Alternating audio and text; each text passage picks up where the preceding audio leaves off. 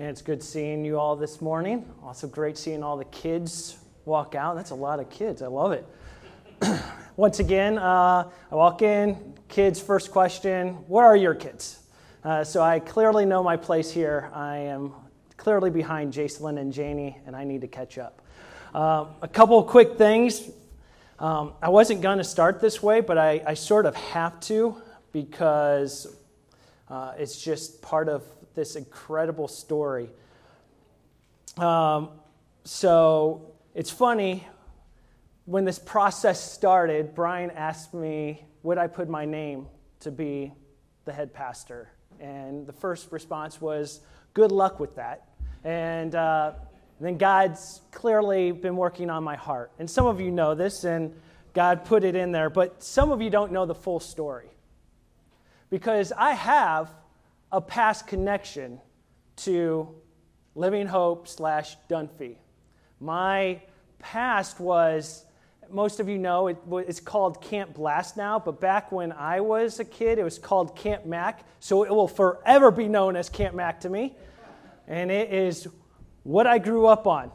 And so, one of the lovely, awesome leaders was Mister Jerry Blanchard, and uh, so, it's an inside story because Brian told Jerry, like, you're going to know the guy from Camp Mac. You're going to know him, but he didn't tell him his name. So I just had a conversation with Jerry down there, and he said he went through all the names he could think of, and my name wasn't one of them. Just to be clear. So you know where I stand. So if God...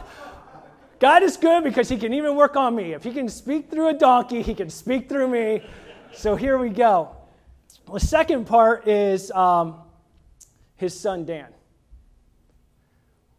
We like to push the envelope down there. I will just say that, but uh, a true friend, um, seeing him today brought up emotions. I was not nervous until I saw him. I'm just being honest. I think there's a vulnerability to that, but Uh, the relationships that were built uh, back then, it, it was like a flood of emotions of just seeing someone that you truly care about and someone, and all of us can look back at that.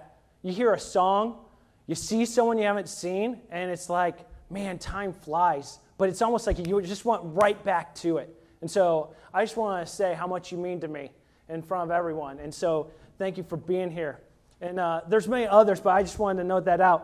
And then third, final thing, and Dan played a part in this, is most people don't know. Brian does know. Um, when I was in high school, when I was in high school, when I was hanging out with him, and might have been part of the reason, I had an inkling that I was going to be a pastor at Dunphy Missionary Church.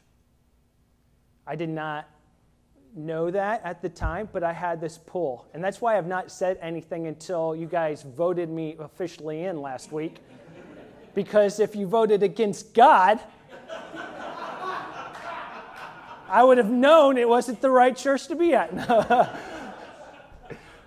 um, and I don't know how God works, and there, there's part of this mystery of God that I, I think we always, and we are supposed to try to understand, but there's this part that back then, it was like this pull uh, that I was supposed to be the pastor someday. And so when I was asked it, that was clearly like, good luck, sort of run from it. But then when I told my wife, my wife's like, you have mentioned this in the past. And so we need to pray about it and think about it. So God works in mysterious ways, and uh, those are just some of the craziness. Um, I am so blessed to be with you today and going forward in this family. Uh, thank you for voting yes to me. It makes it exciting. Um, last week, we did the whole overview of six points. One point being God's overall love. Three points were that of dealing with a vertical. How do we deal with God, God dealing with us? And the last two points were horizontal points. How do we deal with others? Refresher is, one is God's love. Two was love God. Three was know God. Four was God know me. Five was love others. And then six is disciple. And so today, we're just going to deal with God's love. and then next week we will continue down each one. So before we begin, let's begin with a word of prayer. Dear Heavenly Father, thank you for this time this week together, uh, studying your word. Um, be with it right now that people will hear you speak and people will read your words and not me. May I become less and may you do all the work. I thank you for this opportunity to, to just communicate your love towards us. In Jesus' name, amen. So we are going to be digging into Hosea. So you can start digging in there. You can start going there. Before we get there, I'm going to go through some other verses. You can jot them down and go through them later, but I'm going to be skipping through some of those before we settle in Hosea for a little bit. But let's first start with some facts of God's love, okay? So one is A, creation. It says in Genesis one, one through two, in the beginning, God created the heavens and the earth. The earth was without form and void, and darkness was over the face of the deep, and the Spirit of God was hovering over the face of the waters. God is timeless. He is all-powerful. He is mighty. He is ruler. He is creator. What's funny is even Paul Davies, now Paul Davies is an agnostic when it comes to the notion of a divine designer. But even he says this, everyone agrees that the universe looks as if it was designed for life. And here I'm going to give you, there's many more, but I'm going to give you three quick, cool facts that I think uh, that show God's love and care in creation. One is that the earth's relationship to the sun is favorable in life. The earth rotates around the sun within a tight, habitable zone. That is highly statistically unlikely that it is in the perfect spot. Because if the, if the earth was slightly more distant from or slightly closer to, there would be no stable water source whatsoever. Also, small changes within the tilt of our planet or minor variations in the tilt's axis would disallow our climate. Another one, our Earth's crust thickness has to be within a certain parameter. If it is too thick, basically we would poison ourselves. And if it is too thin, there'd be too much volcanic activity that we could not live on it.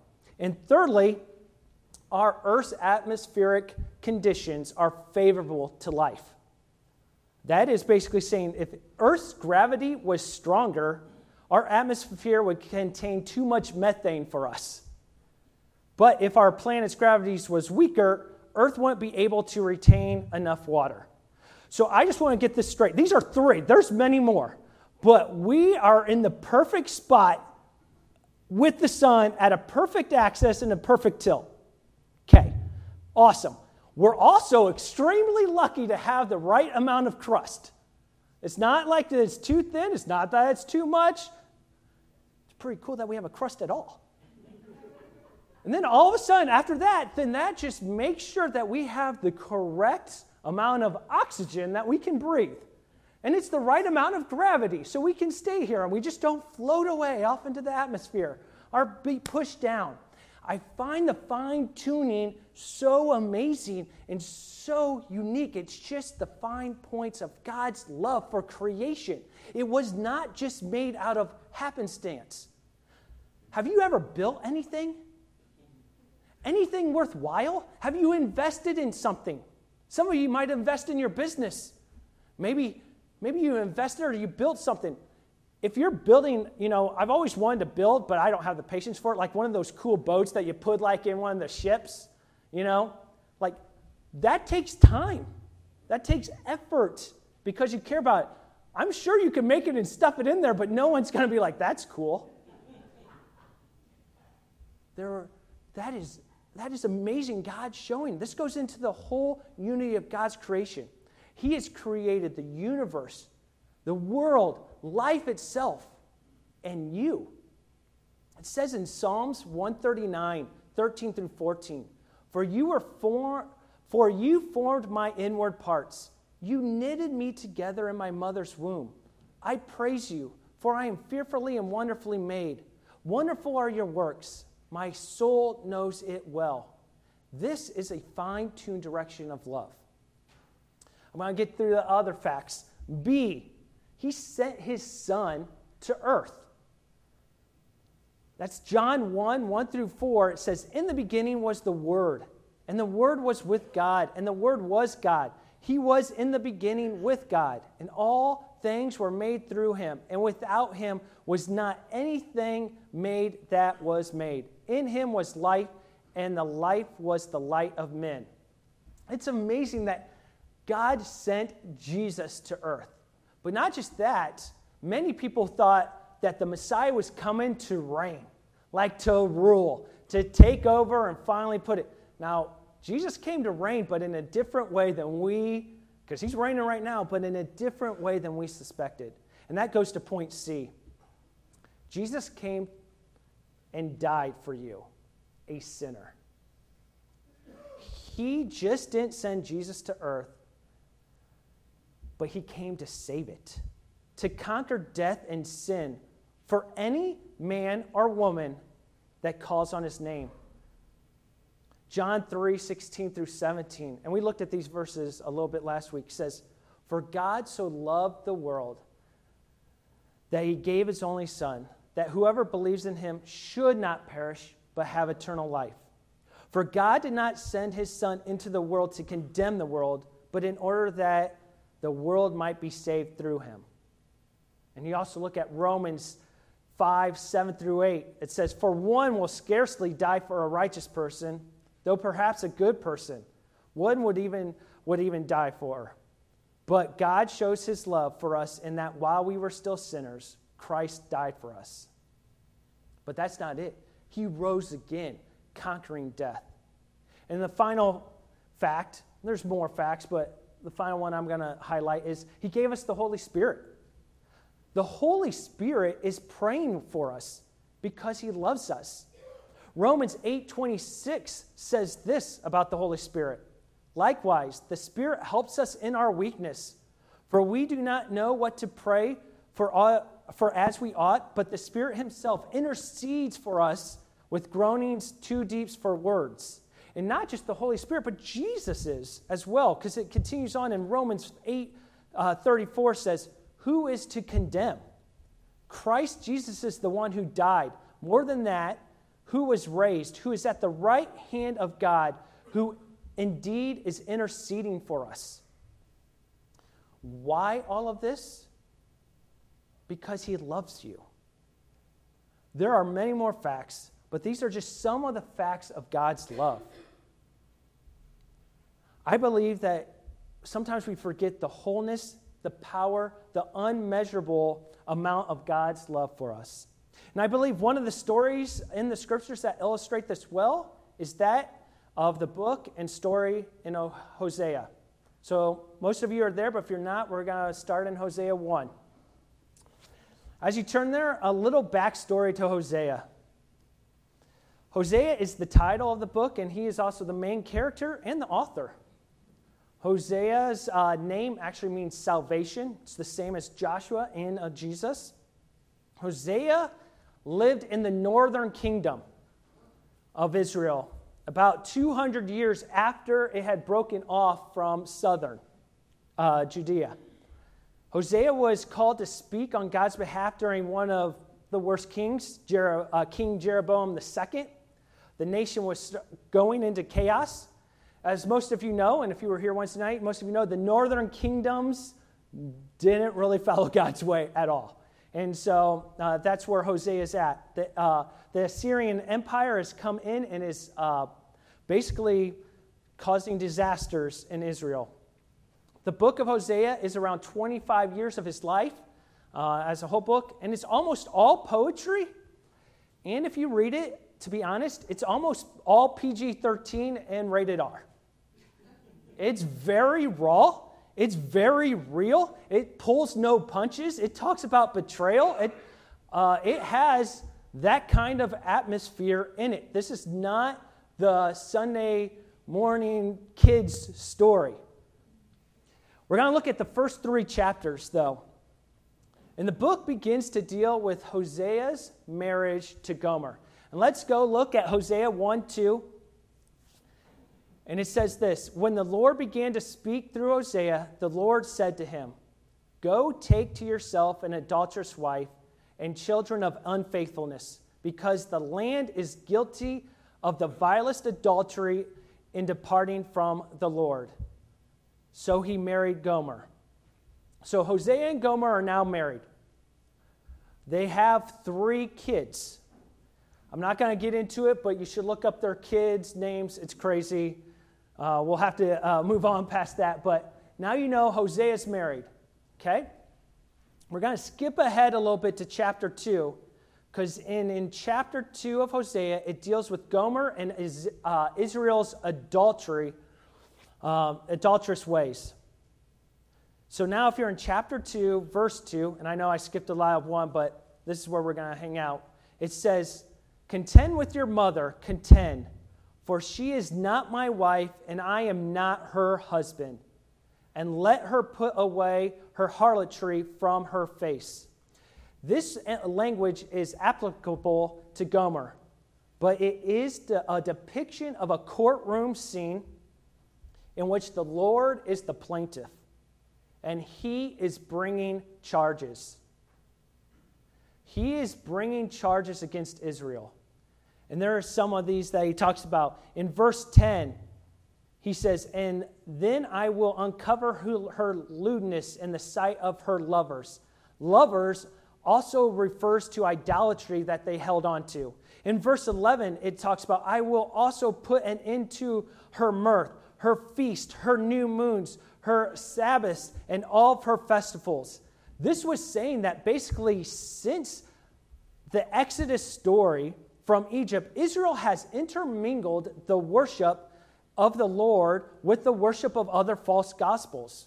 We talked about that a little bit on Wednesday night at the Bible study, that it wasn't just like, hey, we're not going to worship uh, God anymore, the one true God. We're going to intermingle gods, because if this God's this way, then I can go into my closet and worship this idol, or I can do this. That's not always just the pushing away, it's the accepting of others, and now we are co- combining them. So now we get to the Hosea story, because now Hosea and Gomer, Gomer is just like Israel, and Israel is just like Gomer. Gomer's now going out at night and being with others. Being with others, unfaithful to Hosea. Going out, out night after night. And it talks about, even in chapter two, as we continue on, that Hosea, even when she would get home, would try to have stuff around for her. It says that he would give her, he would give her things like fine wines, and then she would go out, and then she'd come back, and then he would try to, he would give her grain, and then she would go out, and then come back, and then give her oil, silver, and gold, and she would go out and come back. And each time she would leave him, and she didn't even know that the, the gifts were from Hosea.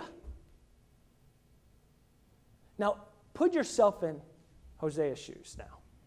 Lit- literally think, if your special, significant other betrayed you,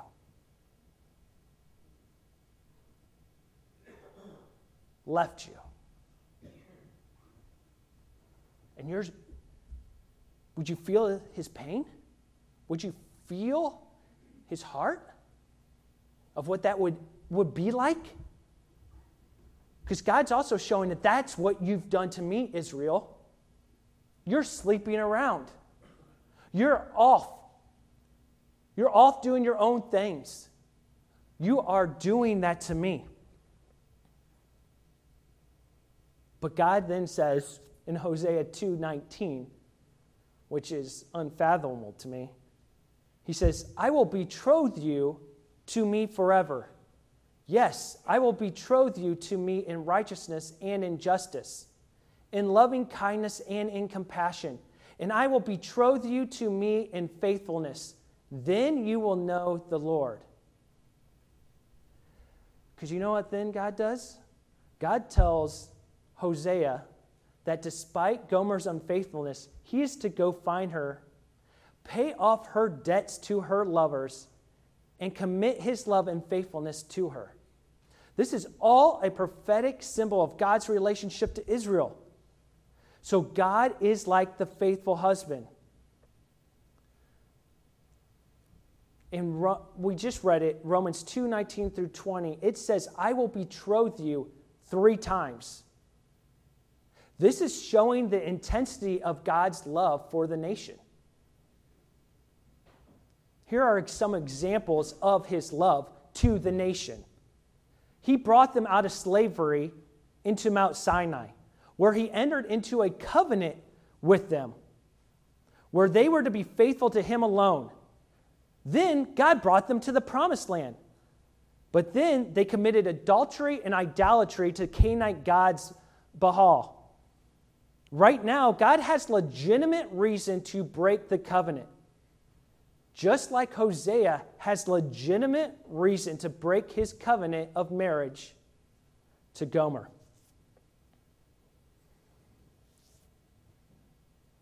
But instead of ending the covenant, he decides to renew the covenant.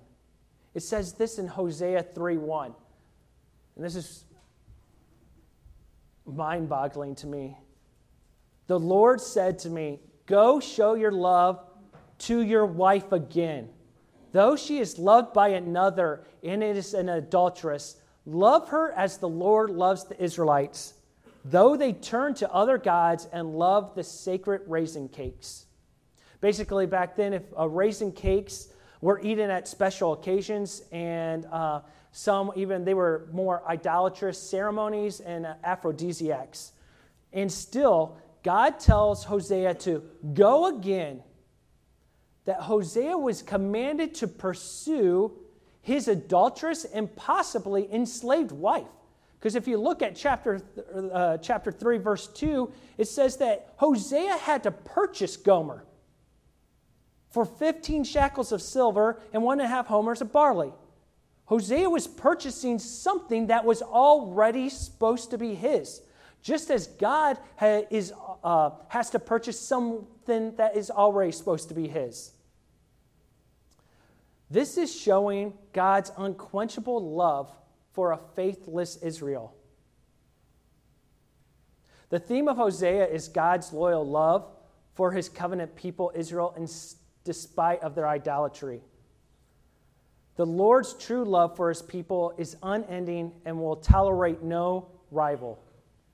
This is shown in particular real-life metaphor with Hosea and his wife Gomer, where there is sin, judgment, and forgiving love.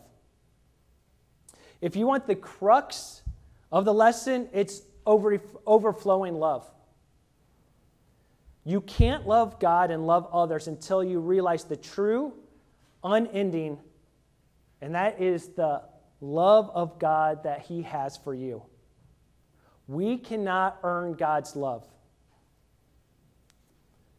Here's the shocker of the story. We are all Gomer. We as people, when we read stories, we like to put ourselves as the hero of the story. When you read, you usually read, I'm David when I'm fighting Goliath. When we read stories, we put ourselves as the hero. But the shocker is we cannot really be Hosea until we realize we are Gomer. And you need love, forgiveness, the I will betroth you kind of love that only comes from God.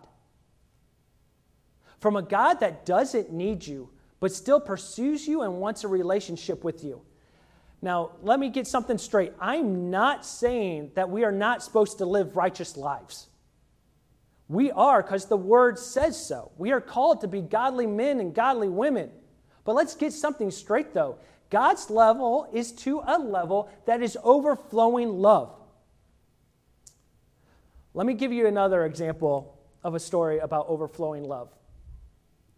It's about a woman named Mary Johnson. Mary Johnson had one son.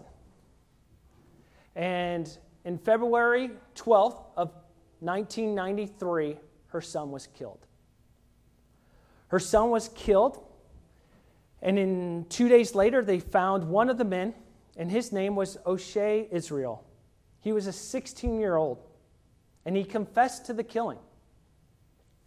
He was tried as an adult and convicted of second-degree murder. She got to speak at the sentencing, and this is what she said. You know what? If my son had taken your life, I would expect him to have to pay the cost.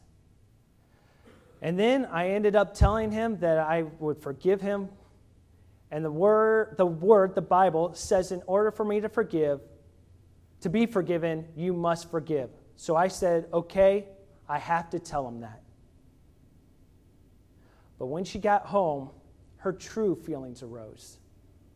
She says this, wave after wave after wave, the tsunami hit of hatred. Here I am, a Christian woman, and I hated this sixteen-year-old boy. And I never thought I'd put my life back together.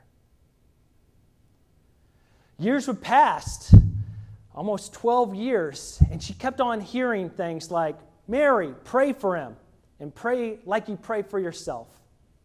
She would tell them, I'm praying for them. But then, she said, I started to pray for him like I prayed for myself. And every time his name came up, or my son's name came up, every time I would choose to forgive. So I repent, repented, and I truly believed that I did. But at that time, she decided to take another step towards forgiveness. And in two thousand five, Mary asked the Department of Corrections to have a face-to-face with O'Shea. She said, I have to make sure I have truly forgiven him, that I don't have all this hatred. So she talks to him and she says this, look, I told you in the court that I forgive you, but today from the bottom of my heart, I want you to know that I forgive you. And O'Shea was like, ma'am, how can you do that? Mary said, because of who is in me. O'Shea asked for a hug. And as Mary gives him a hug, she falls to the ground. And O'Shea holds her up. And at that moment, Mary said, all the hatred, all the pain, all of what was against this hated sixteen-year-old boy had left. Five years later, O'Shea in two thousand ten was released from prison. Mary arranged his homecoming party. They had a party for O'Shea, so when O'Shea walked in, he saw all these people that he didn't know, who the only way that they knew of him was because of the pain and hurt that he had caused by killing their son, the son and friend. And as he walked in, he got hugs and smiles. O'Shea says that this is another part of the forgiveness. The community forgave me. Her friends were able to forgive me. And today, O'Shea and Mary are next-door neighbors. They speak all over the country about the power of forgiveness. It says, I am so grateful for who I am today in God, that I am not the person that I used to be, full of that junk and hatred. Is your life overflowing the love of Jesus out to others? Or are you trying to earn it and do it by yourself? We're going to play this video, and then I'm going to get, get up here and, and finish. But as you're doing this, I want you to start thinking about the all and overflowing love that the Father has for you.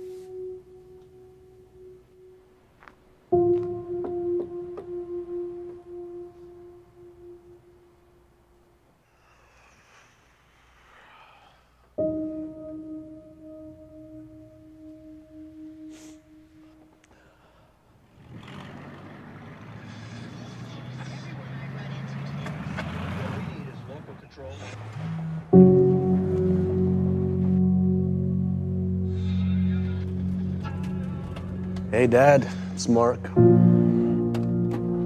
I, uh, I know I, I'm probably the last person you're expecting to hear from right now. But I'm, uh... I'm home. Now you're home. I'm actually standing on your front porch. I, uh... uh... Look, I just want to tell you that I know I haven't been, you know, the best son. Look, I guess what I'm trying to say is, and I'm so I'm sorry for that, Dad.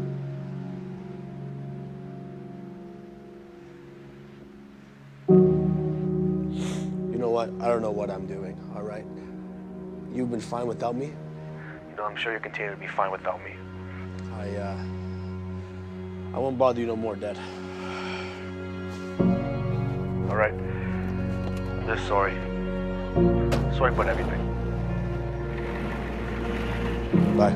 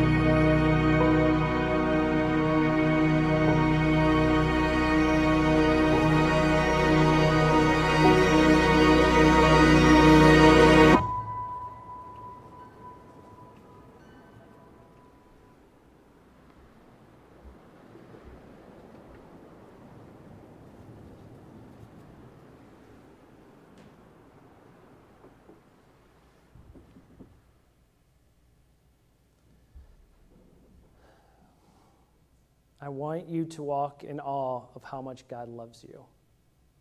The overflowing love. This is not one of those talks that says, God is love, so do whatever you want. This is not one of those talks. It's quite the opposite. It's being rushed over with the power of God's love and knowing how much God loves you and knowing that you are His. That gives you the joy of being obedient to Him, not because it earns God's love like some genie, but that you're in the family of the true King. My friend texted me this, and I want, I want to sort of wrap up with this. It says, God's love abolishes sin forever. It abolishes guilt, shame, failure, and fear. It abolishes death and eternity separated from God. I'm confident that every problem we face in this life is no match for His love. But I wonder how many of us start with God's love when we are faced with a problem. You can't work to earn God's love, but transformation happens when you sit and bask in the grace of God. The extreme countercultural love of Christ changes us. If we want to love well, we must be able to see ourselves as Gomer and humble ourselves to the indescribable depths of God's love for us. And that always comes back to participation, intimacy, and allowing for His love to wash over us and transform us from the inside out. So this week, I'm going to challenge you. I want you to take fifteen minutes this week and just have time with awe with God's love. Can you take fifteen minutes and find time for awe of God? Then I also want you to take fifteen minutes this week and start with God's love through some problem you have. Let's be honest. Some of us are still holding on to something maybe bigger or much less than Mary. Some of us have bitterness maybe towards a family member. Maybe some of us have anger still towards God. Whatever that is, I am challenging you to spend fifteen minutes this week to start putting in the right perspective of God loving you first and then viewing it through that lens. And here's the challenge. I want you to write it down. Writing it down is very key for it. It helps you see it. It helps you go back to it when, when God answers it. Or you can see the process that you're growing through. And the greatest challenge and the greatest thing would be maybe someday you can share it with me. Or you might be able to share it to someone else that's close in your life that you trust. I hope this for you. I hope that you're able to spend that time viewing the love of an overflowing God that loves you so much. Next week is Father's Week, and I'm so excited to dig into the next point about loving God. But before we can really love God and love others, we need to know that God first loved us. As I pray, I'd love the worship team to come up. Let's pray. Dearly Father, I thank you so much for everything you've done. I thank you for sending your Son, for the creation that you've given us, for um, the life, the breath, and then sending your Son to not just die for us, but to rise again. I thank you for the examples that you continue to give us to see of forgiveness like Mary in her life, to forgive someone that took everything away from her. Not by her power, but through you. May we be able to rest in that as well. We love and praise you. In Jesus' name, amen.